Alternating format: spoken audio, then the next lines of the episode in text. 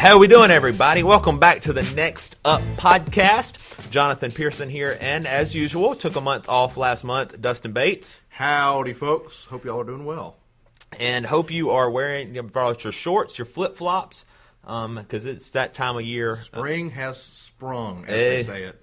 And in the. South, everything is one shade of yellow uh, due to pollen. If you don't know what pollen is, now is the best time to vacation in this area. Um, That is not snow on the ground. that is not That's- snow on the ground. Yeah, it actually uh, actually is a very al- allergic causing substance. It's terrible. It is. Absolutely It is terrible. hellacious on the sinuses. Um, but this month uh, we are excited. We have a special guest with us. Uh, many of you um, recognize him from from Catalyst of many years, the Catalyst conferences and Catalyst everything at, at one point. Um, uh, Brad Lomenick is with us. Brad, thanks for being with us. Hold on, guys.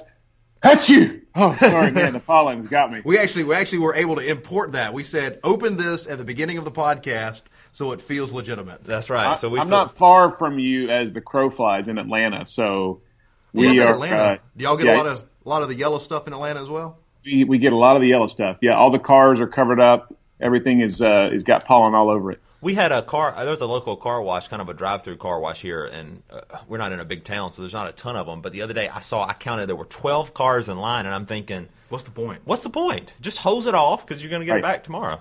Yeah, it's it's it's around. Uh, usually, it, it all it usually comes around close to the Masters. That's the way you can you can set your calendar to pollen based on when the Masters golf tournament is. That's right, golf season.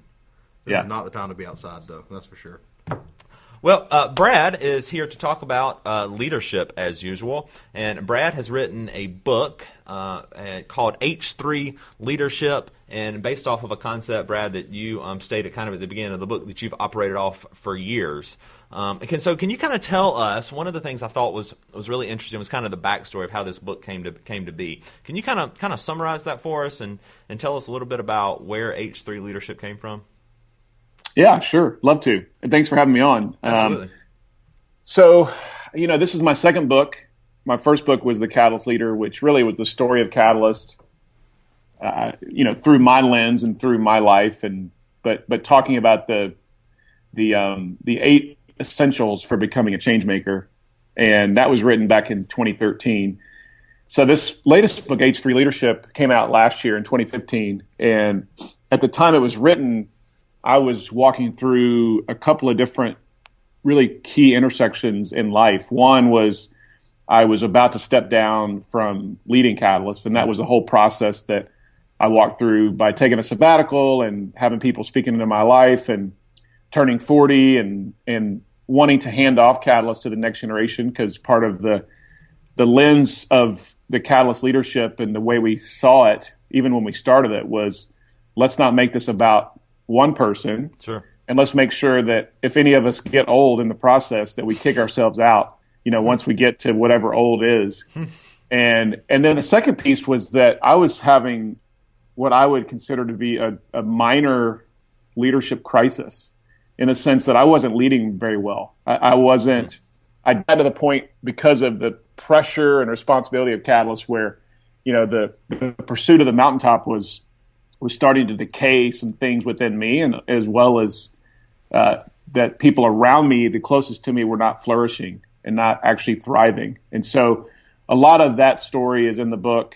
Um, you know, the, the the true backstory of H three is that this idea of humble, hungry, hustle has been my leadership mantra since I was Yeah. in my early twenties. And you know, when interns would show up over the years at Catalyst and they would walk in bright eyed and bushy tailed, 22, 23 years old, and want to change the world. And they would ask me, Hey, okay, so what is it? What's like the key, Brad? You know, if, if you're going to boil it down. And that was really my answer every time was, yeah. was you have to live out this premise of, of humble, hungry hustle. And if you can get those three right as a leader, then you're on your way. So all that culminated into this book and the the intersection of my own life as well as this mantra that had been in existence for now 20 years. So, uh, Brad, which which one of those out of those three do you find is is the most rare among young leaders? Yeah, it's a good question. I I would say that a lot of young leaders I meet are putting all three of these into practice, but if I had to choose one that was the rarest, I would say it would be hungry. Mm. And the biggest reason is because there's so much information and knowledge available to young leaders today that right. there, there's a tendency for a 20 something to look around and go, I got it all figured out. You know, I mean, I, I, I have everything I need at my fingertips. Um, I can be an entrepreneur. I can step up and start something sooner than ever before. So um, I, I, don't necessarily have to have a posture that says I've got my Moleskine out and I'm constantly taking notes, both figuratively and literally, on life. And I would argue just the opposite. You know, part of the the leader who is hungry, the premise is is that I haven't arrived yet, and I mm. never arrive. Mm. Uh, so it whether you're 22 or 72, you've you've got this posture that you're always getting better, you're always improving, and you're always curious. You you see people around you as your classroom, and so that that one is is obviously imp- as important as the other two. And the key with these three H's is they have to be all three being lived out at you know in in overdrive right. in the sense that you, you can't choose one and say, oh, I'm going to put the other two aside, or you can't choose two and put one aside. And I, I meet a lot of leaders who are incredibly humble, which is obviously important, and they have no hustle. Mm-hmm. So they they don't get anything done. And then I meet other leaders who are hustlers who run over people, and it's all about them, and it's all about what they can get for themselves, and they have no humility. Uh, and the same would be true with with comparing hungry to the other two. So these have to be in balance. It, it's like a stool that has three legs, and the way yeah. you stand on that stool is all three legs are you know the, the same the same height. Otherwise, you're gonna you're gonna tip over. Right. Brad, I like something you said a minute ago, um, and I think for young leaders, this is this is a pretty good insight. You said uh, you knew you weren't leading well anymore, and I, especially being young myself, you know, I have this anticipation that I'm always going to run, you know, with the same energy or the same passion, or that I'm going to always take what I've learned and always practicing it the best that I can. But what were some of your checkpoints, kind of like personally, that let you know, you know what, I'm just not doing that good of a job anymore. I, I need to kind of reevaluate, and I mean, that's a hard that's a hard question to ask yourself because that in itself takes a lot of humility. So, how did you kind of arrive there? it wasn't easy. And I think the hardest thing was when you're running something that you're supposed to be a leadership expert. You know, you're writing books and you're you're putting together conferences huh. on leadership. You, you, better know what you're doing. Like you, you know, and and that's the hardest thing is there's this pressure and responsibility that man, if you're going to be a leadership, uh, if you're going to be running a leadership development organization, you should be the best leadership expert and leadership practitioner out there. And that's not necessarily true. I mean, I, I, hope it's true, but that was a first lesson was mm. was that you know I I don't have to be perfect. I just have to be authentic. Mm. And you know, there was a sense in me that that perfection was starting to drive the train instead of authenticity. And I I was speak, you know, there was so many of these speakers who would come into Catalyst that I would look at and go, man, I want to be like them. I want to I want to be Andy Stanley or Bob Goff or Jim Collins or Malcolm Gladwell or you know Bill Hybels or Craig Groeschel or Francis Chan or the list goes on and and I found myself over time that I was starting to try to emulate the people that I admired mm-hmm. compared to just the simple solution of no just be you Brad you're God has wired you a certain way and this is your lane run in it uh, but don't try to don't try to be the next version of someone else, be the now version of you. And um, that was good. that was a really good lesson. Uh, I don't to answer your question specifically. Um, there was some people in my life who who spoke that into me. Um, the other piece, Dustin, was that there was there was a moment in my in in my journey um, where my team, the Catalyst team, they they they we basically went out for a celebration day as a team, and we were at Dave and Buster's, and we got all these tickets from playing skee ball and basketball, and we went to the you know they we took all the tickets into the store, and they ended up buying two items, and I had kind of stepped away for something, and they all bought these two items together and then brought them over to me and they said, "Hey, we got you a present." And one item was actually it was two dolls. And I don't know why they had dolls at Dave and Buster's area, but that was weird. But, you know, Interesting. yeah, interesting uh, selection, uh, both on Dave and Buster's part as well as the team. But they bought these two dolls, and one was an angel doll, and they presented these dolls to me as sort of, a, "Hey, we got you a present. Here's a, here's the first one. It's an angel doll." And that's Brad. That's the Brad we love. You know, we love we love Brad, the the great leader. You know, like we'll follow you anywhere. And then the second doll was Satan. Like it was actually a devil doll. I don't know. Again, why do you have that at Dave and Buster's? I don't know.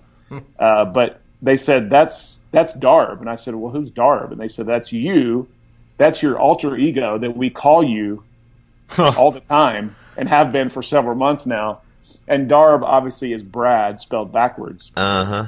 And Darb was the leader they despised. That was the leader that that was was not encouraging, that was condescending, that would blow up at you know at one little thing that that didn't happen correctly.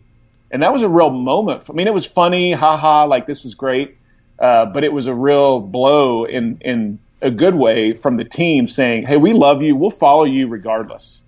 Like you've brought us this far." Right. but but we want to make sure you realize that there's some parts of you, the darb, that is coming out way more than it should, and that was a big like aha sort of. If if I'm if I'm not helping the people closest to me, again, be the most successful and thrive the most, even if the organization is up and to the right, and at that point, Catalyst was thriving. It was we were every every measurable part of Catalyst was a success. Hmm. But you know i was not leading the team well. And this happens a lot where you see an organization growing and it's healthy but the leader is not necessarily healthy. And so i had to to at that point make a decision hey you know what's more important? Is it more important for me to get to the top of the mountain and everybody else on the team is is you know down the side of the mountain in you know they're hanging upside down and they're they're not able to get to the top and they're sucking their thumb in the crevasse and but you're at the top. Is is that real leadership? No. Yeah. the real leadership is that we all make it to the top and so that was there was there was two specific things that stand out for me and that authenticity you know again Yeah. coming back to uh, the the place of saying brad you you're not there yet buddy and you may be leading something that you expect to be there but you're not there yet Yeah, I think I think that's so tempting for for leaders in general, especially young leaders, is trying to be somebody they're not. And I mean, you, you said something in there that you know, be the best version of yourself now than the best next version of somebody else. You know, I think Yeah, that's a word. I think I think that's I find myself doing that as as a as a, as a 29 year old preacher or as a 29 year old leader or as a 29 year old writer. You know, trying to think how somebody else thinks because I see that as success. And I mean, I think that's I think that's such a good word for for all of us to to to be yourself because God has wired you with unique talents, unique voices. I mean, even even um, a unique voice to speak to unique different kinds of people. And uh, so that's so that's a good word. Can, Um, can I say, by the way, what a team? Because that kind of was gutsy, I think. But, Yeah. but I think it definitely shows the the kind of culture that you fostered. Um, you know, for them to even uh, feel that way. Yeah. But uh, It's, it seems like it's one of those moments where you're kind of like laughing on the outside, but on the inside you're like, "Oh crap!" yeah no did it- we really just give our boss? Well, no, I mean for for, for him. I Oh, mean, well, it's like true. it's like, Yeah, "Oh crap!" There's some real truth here. I think for all of us, and and you know there there's definitely power in numbers. Uh, you know, in in if you if you're on a team where you have a leader who is is dealing with some self awareness issues, or you know they've gotten too big for their britches, or they're they're starting to uh, you know act all that. Then my advice always is, hey, listen, power in numbers, man. You know, take the whole team and, and do something that that basically will bust the balloon Yeah, of potential tension. And you know, the beauty of that of that story for all of us on the team. And I I, I had tried to foster an au- an authentic culture in a place where you know I wasn't um, I, I wasn't above anyone. Everybody felt the the the permission to be able to speak their mind. But I tell you what, after that, all of a sudden, people would use that to um, hold me accountable. Because here's what they would say: they would say, they would say, "All right, you're Darbin again. Stop Darbin on me." And every time I would just get frustrated. I'm like, "Stop saying that," you know. But No, he's but not it- saying dabbing. He's saying yeah, darb. exactly. Darby. Yes, but it, it allowed all of us to um, to be okay with the tension. And many times, leaders they will just create this this in, incredibly uh, fake, tense, inauthentic culture where nobody can say anything, and everybody walks around on their tiptoes, and that's just as bad, you know. So um, I, I feel like that sometimes the best thing for us to do, especially as leaders, is we have to be willing to lean into some of that, and we have to be so self-aware and so willing to to deal with the darb of all of us that everybody then has permission to go you know what? Like there's some parts of me that i need people to speak into. Because when the leader is an example of, of self-awareness and authenticity everybody else will follow. Man it, it that is so true in every organization. Yeah, I mean, if yeah, if you want a culture of authenticity it has to start from the top. Yeah. The leader, the leader definitely sets the thermostat in that in that area. no question. Well, Brad, another one because I, I think what I like about your story is that as as a young leader, you know, and we've heard it at conferences. I've heard it a hundred times. You know, there is no arriving, but technically, like by looking at your story, you're right. You have led one of the most well-known leadership organizations um, with some of the biggest names in, you know, American Christendom attached to it at some point or another. Um, certainly, kind of in a sense, if there isn't an arriving, you've came close, but then you also saw where it was taking you and have shifted gears, and so you've kind of even moved past that now and going to other ventures. So, what do you think is one of the biggest lies besides the arrival that is told within leadership, even just kind of based off of your own story of having gotten to such a high point and realizing that there's more still? Yeah, that's a great question. Well, a big, a big one is that um, that I'm going to have more cookies in the kingdom, and uh, you know, faithfulness is the, is the success measure in God's kingdom and in the the this you know in the in the school of eternity right? I mean so it, it doesn't like i've got more stewardship.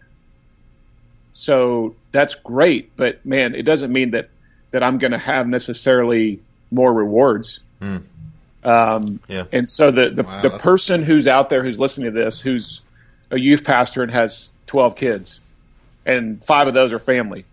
You know what? Like your stewardship of those of those 12 kids is is truly lined up with the the scriptural reference and the story the the parable that Jesus talks about of of take one and turn it into two and five to ten and ten to twenty and you know I may have twenty and I turn it into forty but your one to two is just as equal as my twenty to forty. So that's a huge one. And you know the the the premise for me right now, even after walking away from Catalyst, was was what is what does from strength to strength look like? So mm-hmm. now that I ran something that, as you said, arguably is at the top of the food chain, does that mean now that I'm a total disappointment and loser because I'm I'm impacting tens now compared to thousands before? No, not in any way, shape, or form. So it, it all has to do with are we faithful with where we've been placed, not necessarily how big is the the sense of stewardship and platform and stage and network that we've been given. And that that that is so important and um, just such an encouragement to everybody out there who goes, listen, I'm in the middle of nowhere. Nobody knows I exist. Well, God does, and be faithful with where you are because that's the scorecard. Yeah, and I, th- I think that's I think that's so key, Brad. I think that's so key, not just not just in the church, but but across the board. I mean, if you're if if, if you're a if, if you're a secretary at a at a car dealership, um, I mean, you know, you you've still been entrusted with something, and I think it's I think so often we look at uh, we we play the comparison game and we forget that our talent is is our talent. and God knows what He gave us, and so it's it's, it's our job to be faithful with what we have, especially especially as young leaders when sometimes it seems like um, we're kind of behind the eight ball a little bit. I think Yeah. that's that, that's Well, such a good word. and I think too. I mean, this is just an add-on. Uh, the the idea that that big today is is the ultimate expression of success, even among the next generation, is not necessarily now the um, the underlying like thing that is motivating us.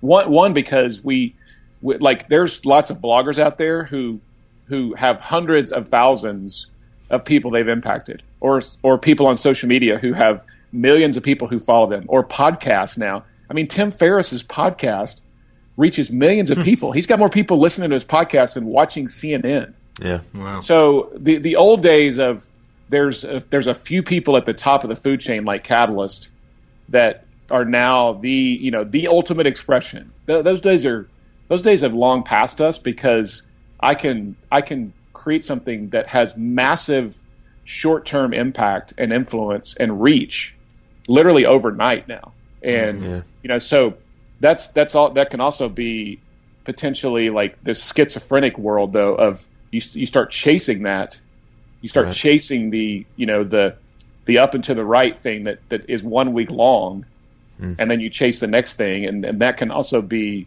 uh, you know really tiring compared to the long slow burn of growing something with you know with a with the real intention of 70 year run and Yeah. not that not that one's better than the other, but I will say this: that the seventy year run allows you, man, to like crockpot things instead of microwave them. Mm-hmm. Yeah, you know, I, I, I've noticed that you know maybe it's just a part of gaining life experience or or whatever. But I, I I've I've recently kind of begun to realize how important longevity is to, to, to God and to the kingdom. And I think mm-hmm. um, building something that, that that has longevity and something mm-hmm. that has a solid foundation that can be built upon. Um, is so so important in a world that we can build things really wide, um, but that, that crumble quickly this day and age. You're you're 29 now, Jonathan. You got to be wise. That's Come right. man. I, That's sh- right. I, I, should. I should be smarter than this. You're the old guy now. You're the old buddy. guy. You know, you're almost to 30. Al- almost almost the big three zero. Which thank thank thank God that's not like midlife now. Midlife has actually moved back, right? That's right. I hope so because I, I I I hope I'm still in the second quarter, man. I don't want to be at halftime yet. That's right. That's right. Um, well, I, I, we're, we're, we're gonna we're gonna let you go in just a minute, Brad. But there, there was a, there was a quote from the book that I, that I really wanted to to kind of talk about. Just thinking of my experiences with um, with Catalyst and um, just kind of knowing a little bit about about how how some of that comes to be. I, I really wanted to ask you this um, as I was reading. I was like, I got to ask him this, and so I just wanted to read a little a little blurb that I'm sure you remember word for word that you wrote, and um, and can probably quote the page that it was on. Absolutely. Um, Every quote is uh, it's in my brain. It's frozen in there. Yeah. Exactly, and like so, a like a ready-made tweet. Exactly. Yeah. And Yeah. so you will finish this sentence for me, but I'm going to read a little quote. Uh, the reason certain groups, uh, groups and organizations are ultimately more creative than others is that their leaders are intentional when it comes to creating environments where creativity can flourish. Can you tell us just a little bit about um, about how how how do, how do leaders do that? How do they create that environment? Um, for creativity, what are some what are some what are some key? I mean, is it about is it about just uh, uh, an overall organizational tone? Is it about the room they're sitting in? Is it uh, h- how do how do we do that? How do we set up for more creativity? Skinny jeans and lots of coffee. All right, there you have it. Thanks We're for being on the. Next Up Dang podcast. Yeah. That was that's worth it. it right there.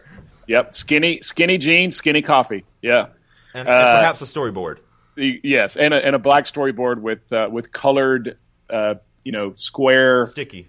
And Sticky every notes, yes. conceivable Apple product ever made. That's right. You have to have Apple as your sponsor. No, I you know I the the going back to the the word intentional, and and that's so important because most of us who are leading, at the end of the day, uh, we wouldn't consider ourselves the most creative person in the room, and that would be true across pretty much all organizations. Now that's not always true, but creative directors, uh, people who are graphic designers, the true creatives in organizations, they need to have they need to have room to run, but they also need to have an intentional culture that one pushes them uh, to results. So your job as the leader is to push for results uh, and create create a, a system that forces results. And here's what I mean by that. Um, your system is not that you're now the rubber stamp and you now are the most creative person in the room. That is a bad system. If because you're in charge, you get to decide all the creative decisions, that is that will not work. Now, the reality is most organizations are like that. They have a they have an alpha dog, male or female, at the top of the organization somewhere that thinks they're creative, and therefore they are the rubber stamp of every creative idea that gets passed or failed through the organization. That will drive your creative people absolutely bonkers because they're looking at you going, "You're not the most creative person. You just you just happen to have the authority." So, um, what I had to learn over the years, again, as the alpha dog and the person in charge, was that one, I probably didn't have the best ideas in the room. Two, I needed to let the other people in the room actually feel free to to express their ideas. Three, best idea wins. So most of the times that was not my idea that won. Now occasionally it did, but I had to let the system both uh, bubble up the ideas as well as allow the ideas to get approved into then what became the manifestation of that within a conference or within a marketing campaign or within a brochure or the website. And I had lots of ideas, guys, over the years that, man, I was just passionate about. And I still think they're good. To this day, I still think they should have been implemented. Why didn't they listen? Right, exactly. But I knew that if if that was the culture I created, where my idea wins no matter who else comes to the table because I'm in charge, that I would I would watch creative people slowly and slowly over time quit adding value into those kind of systems because they start to realize that it's not going to happen because Brad ultimately is the one who's in charge. It doesn't matter what I come up ideas. with. Yeah. Exactly. And so that's what I mean by intentionality. Um, and you have to be willing to let lots of ideas percolate. And the, the here's the other side of this, and this is a little longer answer, but I think it's important. Um, uh, lots of times, what we would watch happen was a bad idea or an average idea that would then get built on that would turn into a great idea. And if we wouldn't have had an intentional environment, and most of us don't want intentionality towards a long tail of ideas because that's more complicated. Right. We would we would rather again, most of us as leaders, we would rather check it yes or no and move on.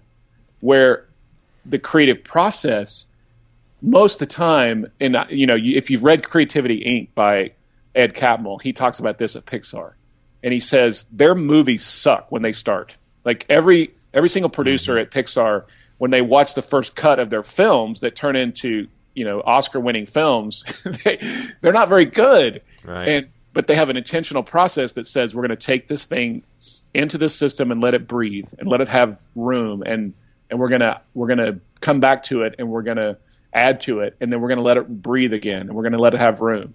And it's really hard as a leader to know when to let something have room and when to kill it. But man most of us we don't let ideas have enough re- room to breathe and then they die an early death before they ever could get put into a place where they were great Well, that's uh, that, that- I mean that's such a messy a messy way of doing things, and I think I think that's probably probably why that often gets gets cut off. Very Yeah, we would we would have five or six hundred ideas for one event for one catalyst event. We would have five or six hundred ideas that would go through the process. Now that is really complicated, and it, it is it is it can be a complete nightmare for the person who is who is execution oriented like myself. Yeah. but I had to force myself again to over time I learned that that um, and most of those most of those 500 ideas would never make it past round one. So we might have 100 ideas that were actually into round two of let's come back to it let's let it breathe let's think about it again. And then we might have 50 ideas that you know got to the validation stage and then we might have you know 40 ideas that actually that we implemented so usually 10% of the ideas but man, when you looked at all those 40 ideas originally, a lot of them were not very good ideas. They were okay. Mm-hmm. So that has to be part of your process. Otherwise, otherwise you're you're putting so much pressure on a few ideas to be slam dunks, and you're putting pressure on the the system to to create something that then you don't have enough room for it to breathe. And churches are notorious for Sundays coming. Let's just figure out something to do. Right. right. Mm-hmm. There, therefore, it you you watch it and you go, oh, that probably wasn't our best attempt. Yeah, and and a huge part of that is is is thinking ahead and planning ahead too. I think that's that, that's one of the things yeah. that leaders struggle with is getting getting ahead enough to, to let those ideas breathe. Well, I feel like the, the key word he said there was process. There was a there was a well thought, right. thought through process to help you filter those really creative ideas. Yeah, and and you have to. Man, I, am sorry, I'm keep going on on this one, but it's so important for for church no, no, teams, especially. Um, go find people in your in your slipstream in, in your in your uh, you know all of your concentric circles. Again, I'm I'm talking to the pastor or the leader who primarily is working in a smaller environment. You you look around and you go, Brad, I don't, I don't have ten people on my team who can be part of a brainstorming session. Yeah, you do. You, are just not paying them, mm. but they'll come. They'll come hang out with you for half a day if you invite them and you invite them into the process and you say, hey, you are a creative leader in this city, and I need your help to help us come up with some ideas that we can put into practice here at XYZ Church. Mm-hmm. And if you if you will if you will invite them in, they'll say yes. You just haven't invited them in yet, and give them a place on the bus to actually feel like that they're part of the conversation. But you know, you have to invite them in, let them let them come up with ideas, let them be part of the process, and allow that. Then it, it's more complicated, Jonathan. What you said is so true it's more complicated when you've got more people involved, you've got more ideas on the on the board.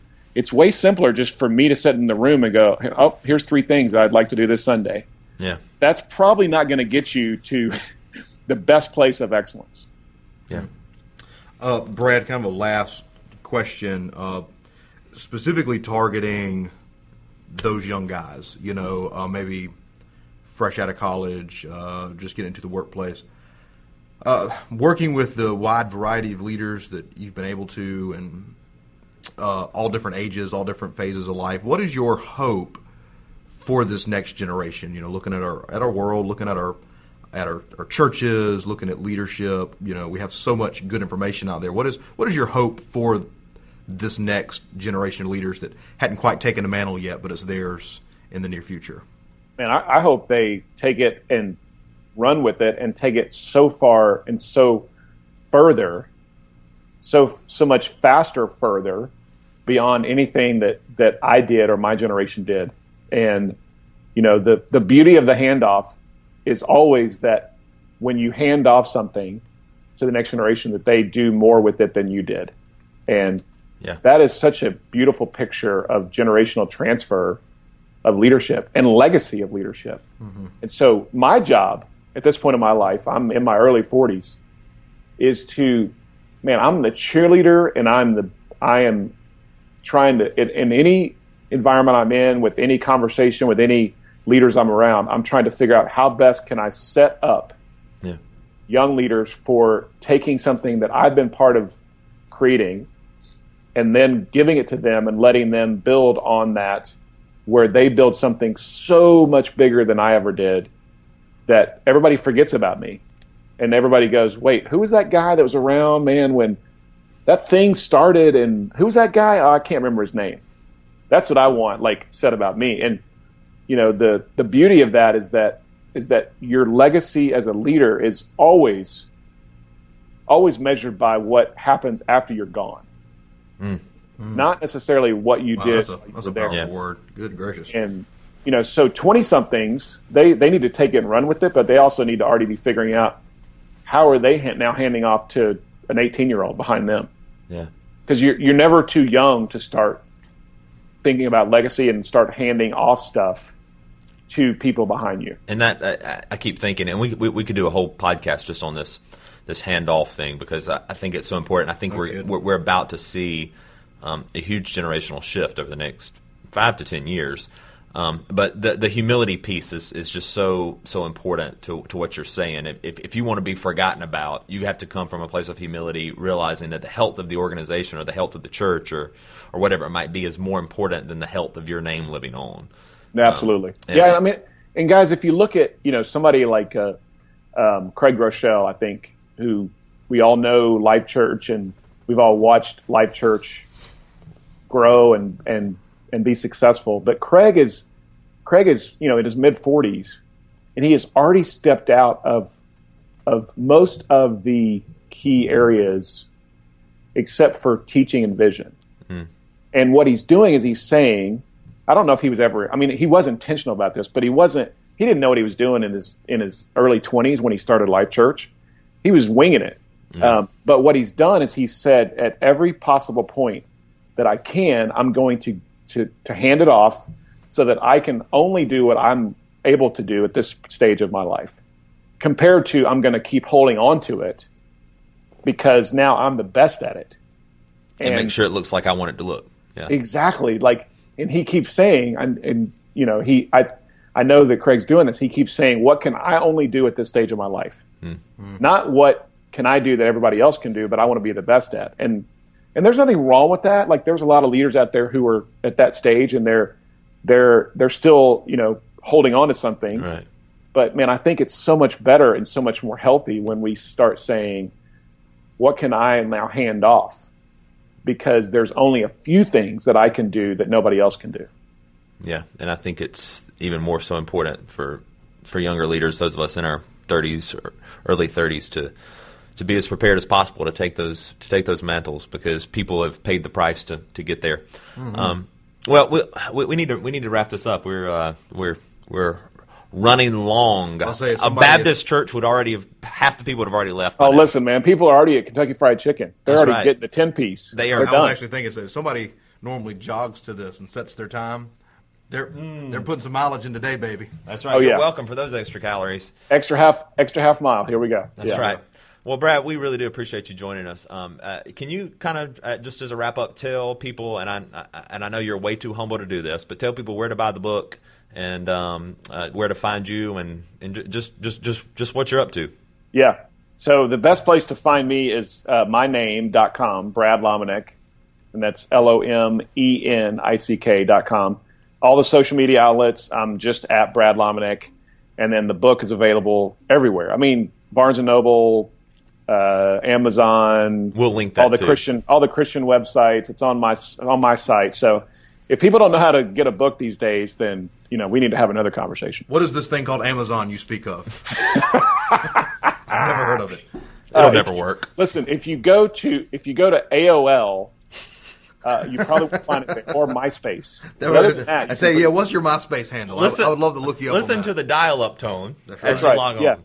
Yeah, yeah. If you're still using your dial-up uh, CD you got back in 1994, I, still, I still have on- free minutes. I still have free AOL, min- AOL minutes. Hey, I used to c- collect those things, man. It was I thought they were going to be worth something That's someday. like gold, man.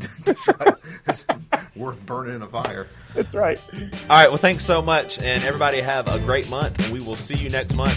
What are we going to be talking about, Dustin? We have no clue, do we? We have no clue. As he said early on with uh, Craig Groeschel, we're in good company. We're just winging this thing. That's right. Just winging it. Y'all have a good one. Thanks.